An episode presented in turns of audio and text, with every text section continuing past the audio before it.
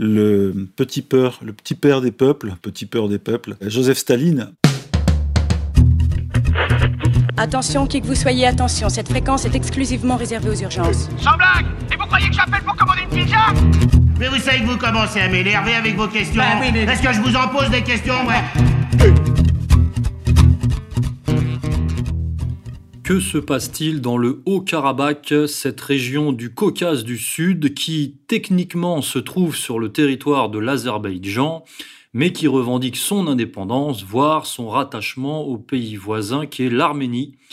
Doit-on craindre une reprise des affrontements et peut-on imaginer une guerre mondiale qui partirait de cette région? On en parle tout de suite avec Monsieur Coryas dans ce 53e épisode d'Only Hebdo, évidemment sur ERFM. Merci à tous de nous suivre, c'est parti. Une semaine que les combats font rage au Haut-Karabakh, et au feu des armes et de l'artillerie lourde s'ajoute la guerre des images et des déclarations. Celles-ci ont été diffusées par le ministère azerbaïdjanais de la Défense, qui dit avoir repris une ville et plusieurs villages dans ce territoire séparatiste. La ville principale, Stepanakert, continue d'être bombardée. Pour le président azerbaïdjanais, seul un retrait des forces arméniennes de l'ensemble du territoire fera taire les armes. Le premier ministre arménien a lui affirmé que son pays était au moment le plus décisif de son histoire. Son ministère de la Défense assure que les forces du Haut-Karabakh ont repoussé une attaque massive et détruit un regroupement militaire azerbaïdjanais. Dans la ville de Terter, les tirs de roquettes des forces arméniennes se seraient abattus sur des maisons. Si un bilan est difficile à établir, les deux parties disent avoir infligé des milliers de pertes au camp adverse. Des dizaines de civils auraient aussi péri dans les bombardements. Fin septembre 2020, des affrontements éclataient entre les forces militaires azéries et les séparatistes du Haut-Karabakh soutenus par l'Arménie. Les affrontements faisant des victimes parmi les civils, la communauté internationale a appelé à un cessez-le-feu immédiat et plus particulièrement la France s'est posée en médiatrice tandis que la Russie se posait en arbitre. Oui mais voilà, tout le monde n'a vraisemblablement pas intérêt à ce que les choses se calment immédiatement. C'est ainsi que nous avons vu la Turquie de Recep Tayyip Erdogan annoncer qu'elle allait soutenir avec tous ses moyens l'Azerbaïdjan contre l'agression arménienne. Nuançant son propos le lendemain, le président turc a reconnu que c'était bien l'Azerbaïdjan qui avait déclenché les hostilités, mais il a appuyé sur le fait que ce déclenchement était légitime vu l'inaction et l'impuissance du groupe de Minsk, un groupe constitué par les États-Unis, la Russie et la France. Impuissance donc de ce groupe à résoudre la problématique qui dure depuis la dislocation de l'Union soviétique. En fait, ça fait 30 ans que cette situation n'est pas vraiment résolue et que le feu couve dans cette région. Alors, la question, Monsieur Coryas, c'est d'abord pourquoi maintenant? Pourquoi ça pète maintenant? Alors, d'abord, je voudrais dire que ça ne fait pas depuis 30 ans que ça dure, puisque le conflit, en réalité, du Haut-Karabakh, ou Haut-Karabakh, peu importe, dure depuis quasiment un siècle. C'est en 1921 que le petit père des peuples, Joseph Staline, a découpé les républiques, et selon le paradigme du pouvoir central moscovite à l'époque, il s'agissait d'avoir des républiques qui étaient... d'abord, au départ, pas forcément toutes ultra-communistes, donc il fallait les tenir d'une certaine façon, donc il a mélangé les peuples, et ce qui s'est passé en Arménie et en Azerbaïdjan, qui sont devenus ensuite de républiques soviétiques après 1921, c'est qu'il a mélangé un peu les communautés, et le Haut-Karabakh, à ce moment-là, avait une population de plus de 90 ou 95% d'Arméniens, mais c'était au milieu de l'Azerbaïdjan. Voilà, donc ça, c'est le départ. C'est, disons, la méthode soviétique pour contrôler les communautés dans ces républiques, qui étaient découpées pas à la hache comme l'ont fait les colonisateurs en Afrique, mais bon, c'était pas loin, et surtout, il y avait une politique de russification. Je reviens vite là-dessus, parce que, en réalité, ça date d'il y a 100 ans, et ça s'est dégelé en 88-91, avec, comme vous l'avez dit ou souligné, la chute de l'Union soviétique, après la guerre d'Afghanistan 79, 89 qui l'a rendu exsangue économiquement et militairement. Bref, en 88-91, les communautés, les républiques demandent et obtiennent d'ailleurs assez rapidement leur autonomie ou leur indépendance, et du coup, c'est le dégel, alors donc le dégel d'abord de Gorbatchev, mais c'est le dégel de tous les conflits frontaliers et de toutes les frustrations nationales ou nationalistes. Et c'est à partir de là que tout a pété. Dans les années 90, on le sait, que ce soit dans les antennes, dans les satellites de l'Union soviétique, mais aussi dans les Balkans, dans le Caucase, donc avec Azerbaïdjan, Géorgie et Arménie. Donc tous ces conflits qui sont théoriquement trentenaires, en fait, étaient en gestation, mais gelés par le pouvoir central de Moscou. Aujourd'hui, on a effectivement une guerre qui dure, bon, d'abord qui a frappé assez fort dans les années 90, puisqu'il y a eu vraiment une guerre ouverte entre les deux pays, avec des communautés mélangées, c'est ce qui a conduit à des déplacements de population, et au final, au milieu des années 90, aidés plus ou moins par les Russes, les Arméniens ont récupéré l'enclave du Haut-Karabakh, c'est-à-dire à peu près 4000 km², mais au cœur de l'Azerbaïdjan. L'Azerbaïdjan, ensuite, était là aussi exsangue d'un point de vue économique et militaire, malgré l'aide d'anciens membres de l'armée russe, ou soviétique, qui étaient d'ailleurs des deux côtés, donc c'est très très complexe. Et aujourd'hui, on voit que ça repart. Pourquoi ? Parce que on a une situation nouvelle avec le désengagement des deux grands. On est dans la suite de la guerre froide, donc Russie et États-Unis, qui veulent plus trop se mêler des conflits frontaliers régionaux, même s'ils en restent les arbitres, comme vous l'avez dit. Et puis surtout, on a le pan-turquisme d'un Erdogan qui profite, avec l'OTAN derrière lui, qui profite justement de ces remodification de frontières, éventuellement, ça peut arriver, pour faire avancer ses pions. On l'a vu en Libye, on l'a vu en Syrie, et maintenant dans les ex-républiques d'Union soviétique, qui d'ailleurs sont pour la plupart islamistes, ou en tous les cas musulmanes, et avec une forte population turkmène. Donc les Ottomans, j'allais dire les Turcs, ou Erdogan s'y sent chez lui. Voilà. Donc nous sommes dans la région à la croisée de pas mal d'intérêts et finalement dans le prolongement de nos dernières émissions sur l'expansionnisme turc en Méditerranée et sur la possible nouvelle ère géopolitique au Proche-Orient, on peut considérer que cette explosion de violence au Haut-Karabakh, qui, rappelons-le à nos auditeurs, est considérée par l'ONU comme appartenant à l'Azerbaïdjan, bien qu'elle soit majoritairement peuplée d'Arméniens et aussi de quelques Kurdes. Donc, cette explosion de violence n'est pas étrangère aux grands jeux du moment, aux grands enjeux du moment qui se cristallisent particulièrement autour de la stratégie internationale de la Turquie.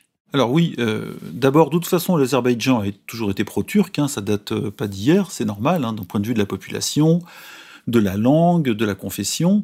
Et on le voit, si on regarde une carte, c'est toujours intéressant de regarder les cartes, comme le dit l'émission d'Arte, le dessous des cartes. L'Arménie est coincée entre l'Azerbaïdjan à l'est et la Turquie à l'ouest. Pas la peine de rappeler les événements de 1915 en Anatolie, Turquie, avec les Arméniens, la communauté qui a été massacrée en partie, avec toute la diaspora. Donc, il y a quand même une arrière-pensée politique très lourde là aussi. Et d'ailleurs, le Premier ministre, je crois, arménien, a parlé tout de suite de génocide quand Erdogan a, de manière très soit lourde ou pas très diplomatique, affirmé qu'il soutenait militairement et politiquement l'Azerbaïdjan. Mais ça, ça a toujours été, donc ça, c'est pas une surprise pour personne, en diplomatie ou en géopolitique. Mais ce coin du monde qui est en Asie, on le voit autour de l'Arménie, il y a donc la Géorgie, la Turquie, il y a même l'Iran, il y a un petit contact entre l'Arménie et l'Iran. Et vous parliez des Kurdes, et les Kurdes qui peuvent faire des allers-retours entre les deux, parce que les Kurdes ne sont pas tous pro-iraniens, il y a une rébellion turque kurde au nord de l'Iran, il y a donc l'Azerbaïdjan, avec le Haut-Karabakh qui est coincé au milieu de l'Azerbaïdjan. Au-dessus, il y a la Géorgie qui a été quasiment en pré-guerre en 2008, et tous ces pays du Caucase, donc avec ces hautes montagnes, évidemment la Russie juste au-dessus au nord, entre les deux mers, la Caspienne et la mer Noire, tous ces pays sont en ébullition depuis le dégel post-soviétique. Et on le sait, dans les années 90, je reviens très vite dessus, ça a pété de partout. Ça a pété en Ingouchie, en Tchétchénie, il y a eu deux guerres, et des guerres féroces. Il y a eu la fameuse prise d'otage à Beslan au début des années 2000, qui a été terrible, avec 300-400 morts. Eh bien, d'ailleurs, le régime la Russie aujourd'hui n'en a pas fini avec des mouvements rebelles. Par exemple, dans le Caucase, il y a toujours des mouvements qui se réclament ou qui réclament l'autonomie que la communauté, je dirais, pro-russe ne lui a pas ou ne leur a pas accordé. Et c'est vrai que parfois, ce sont des toutes petites régions, des toutes petites communautés. Mais bon, ça, c'est le résultat de la grande Union soviétique qui a fédéré par la force, parfois, pas toujours par le désir d'être communiste, hein, des nationalités qui n'en voulaient pas. Aujourd'hui, tout ça ressort. Ça arrange évidemment l'OTAN. On sait que la Turquie est très bien placée dans l'OTAN. Et du coup, on sent que Erdogan a un blanc-seing signé par l'OTAN, qui ne dit pas son nom, derrière son dos, pour aller emmerder les Russes, qui sont très coincés avec cette histoire arménienne, et depuis longtemps. Mais là, pour le coup, c'est un problème que Poutine n'a pas envie de voir, ou une épine dans son pied. Et c'est pour ça que ça les oblige soit à intervenir, mais alors là, il passe encore pour, comme en Géorgie, pour le pouvoir totalitaire qui intervient par la force, donc mauvaise image dans le monde, etc., soit à ne pas intervenir et à montrer une espèce de faiblesse qui pourrait faire ressortir d'autres velléités nationalistes.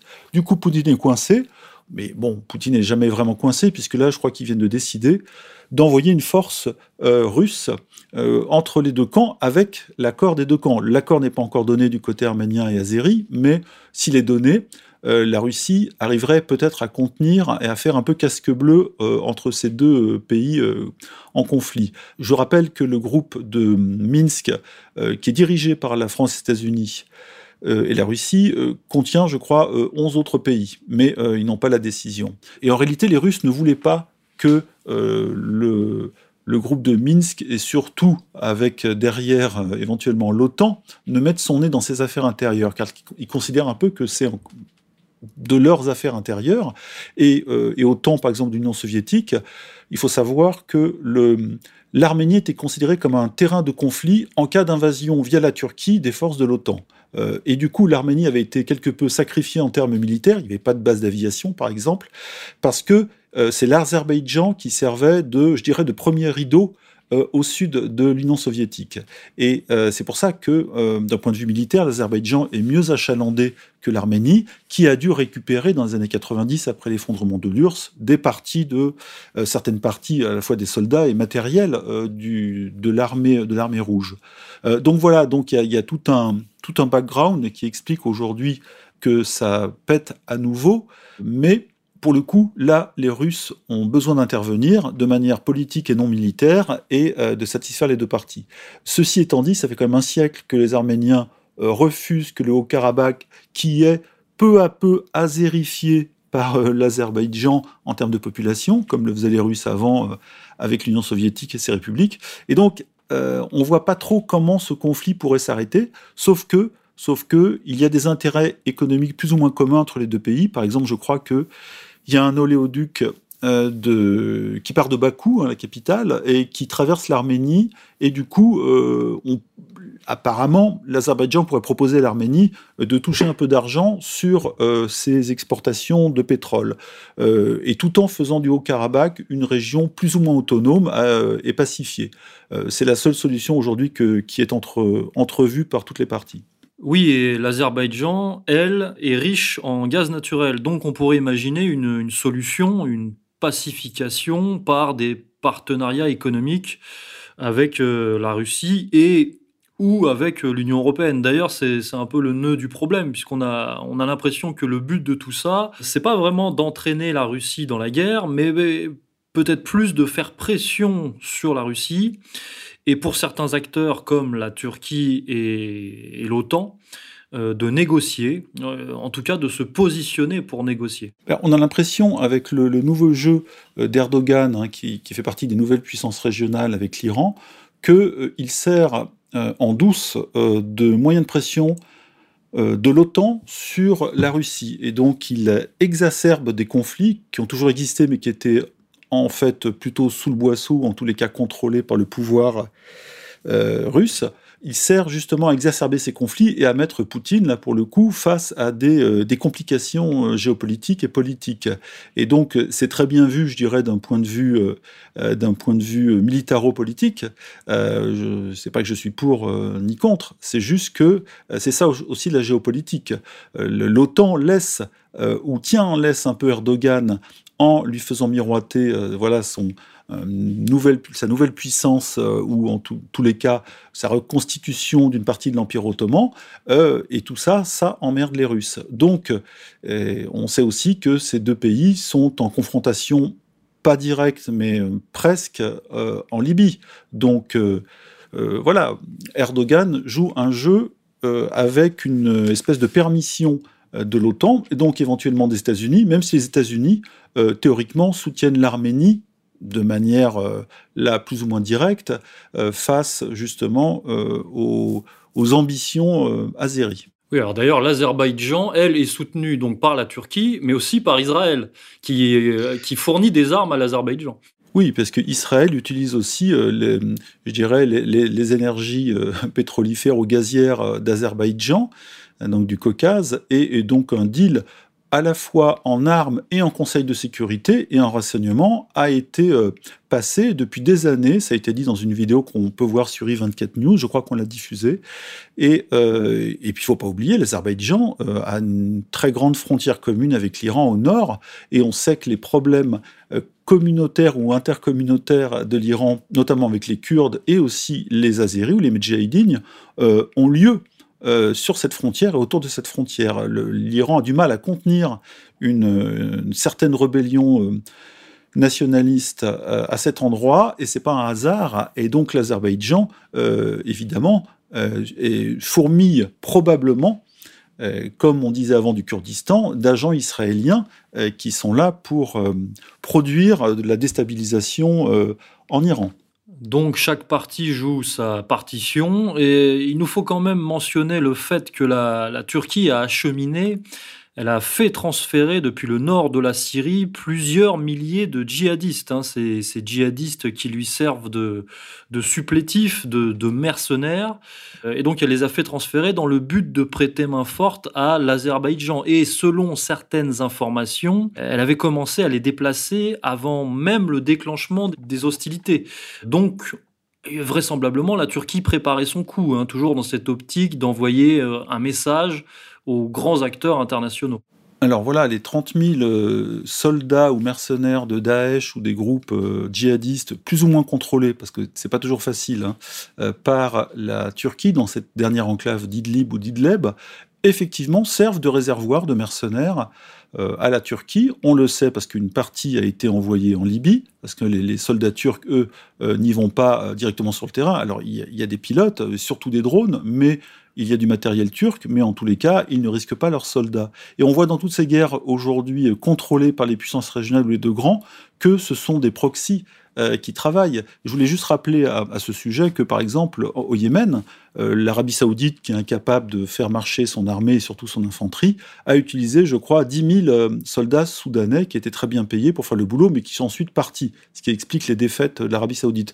Et donc là, c'est pareil, on a la Turquie qui ne se mouille pas à la fois d'un point de vue militaire ou humain, enfin, indirectement, en vendant des armes, évidemment, à l'Azerbaïdjan, ou en la soutenant, surtout avec son aviation, mais qui envoie des djihadistes qui vont lui servir à mettre la pression, là, pour le coup, indirectement, sur la Russie et directement sur l'Arménie. Et on a les Américains qui sont un peu coincés derrière. Trump est en réélection, et c'est pas un hasard si ça arrive en ce moment, au moment de la campagne électorale américaine, avec un Trump en difficulté. Et évidemment, toutes les faiblesses des deux grands sont utilisées, par exemple, par Erdogan, mais c'est pas le seul, dans ces conflits asymétriques. Parfait. Alors, un petit mot sur la presse française, hein, puisqu'on a vu on a pu découvrir un article de Libération qui a cru voir dans cette affaire un moyen d'attaquer la fachosphère. C'est quand même assez truculent. Mais oui, parce que ça a été relayé par Buisson, du Figaro, et par Messia, qui est le nationaliste du RN, qui ont sauté sur l'occasion de cet article, d'ailleurs, qui a été prestement retiré par Libération, qui associait évidemment le soutien, qui associait la fachosphère française au soutien d'Arménie via le vecteur chrétien. C'est-à-dire, en gros, soutien aux chrétiens d'Arménie, et donc il voyait dans le conflit entre Azéris et Arméniens un conflit entre chrétiens, une espèce de conflit millénaire entre chrétiens et islamistes, ou en tous les cas musulmans. Voilà, et donc Soudain, pour Libération, le conflit était placé en France sur un terrain politique. Et évidemment, c'est une faute, je dirais, éditoriale, puisque ça, c'est juste une façon de voir les choses. Mais en réalité, là-bas, sur le terrain, c'est un conflit de territoire, un conflit de pouvoir régional, et les Arméniens et les Azéris ont vécu, malgré ça, souvent ensemble, et il n'y a pas eu de pogrom ni de graves massacres. C'est quand le différend frontalier et surtout territorial a été dégelé, que des armées se sont constituées, etc., avec, c'est vrai, du côté arménien, une forte poussée nationaliste. Je rappelle qu'ils sont 3 millions sur le territoire arménien, beaucoup plus dans la diaspora, et que les Azéris, eux, sont 10 millions. Alors donc, ce petit conflit, qui est un conflit pour 4000 km², en réalité fait bouger les lignes, et je dirais à des secousses sismiques autour, jusque chez les deux grands, évidemment, en passant par l'Iran, la Turquie. Et voilà, et on retombe sur l'émission de la semaine dernière, où on parlait justement du jeu entre l'Iran et la Turquie, les deux puissances régionales qui se disputent le contrôle de la région, des anciennes républiques qui sont devenues plus ou moins islamistes, hein, et surtout, voilà, il y a aussi des champs pétrolifères, etc. Donc il y a tout le côté gaz, South Stream, Nord Stream, etc. Et puis la question aujourd'hui qui n'a pas été abordée, mais ni même dans les médias, c'est quid de l'Iran dans cette affaire, parce que l'Iran est concerné, hein, frontière avec l'Arménie, je le rappelle, l'Azerbaïdjan et la Turquie. Donc le pouvoir iranien ne s'est pas encore prononcé, mais on va voir, à mon avis, les prochains jours, ce qui va se passer de ce côté-là. Bah, surtout que l'Azerbaïdjan est peuplé majoritairement de musulmans chiites, donc elle devrait être concernée par l'Azerbaïdjan, mais géopolitiquement, géostratégiquement, elle est plus proche de l'Arménie. Et l'Azerbaïdjan est plus proche de la Turquie. Et on sait que la Turquie et l'Iran ne sont pas dans un bras de fer, mais en tous les cas sont en train de profiter des retraits russes et américains, des champs un peu tendus, ou des champs guerriers, pour faire avancer leurs pions. Et donc, ils ne veulent pas entrer en confrontation l'un avec l'autre, ni les Turcs ni les Iraniens, mais toutes les occasions sont bonnes pour, on l'avait vu avec l'axe de la résistance de Qassem Soleimani, pour prendre des territoires, que ce soit en Irak pour l'Iran, jusqu'en Syrie, voire jusqu'à Beyrouth, avec le Hezbollah. Et puis la Turquie, elle, joue son jeu de l'autre côté, du côté justement de l'Azerbaïdjan. Et donc là aussi, on voit que ce n'est pas confessionnel forcément, puisque les chiites, vous l'avez dit, sont majoritaires en Azerbaïdjan, ce qui ne veut pas dire que l'Iran n'a pas de conflit frontalier ou géopolitique avec l'Azerbaïdjan. Et c'est le cas, effectivement. Merci pour vos lumières, monsieur Coryas. De rien, monsieur De Brague. Eh bien, on va se quitter là-dessus, colonel. Au revoir. Chers auditeurs, vous l'aurez compris, derrière des atours ethno-religieux se cache le grand jeu géopolitique, plus actif que jamais. On se retrouve, comme d'habitude, la semaine prochaine, évidemment sur ERFM. Et bonne semaine à tous.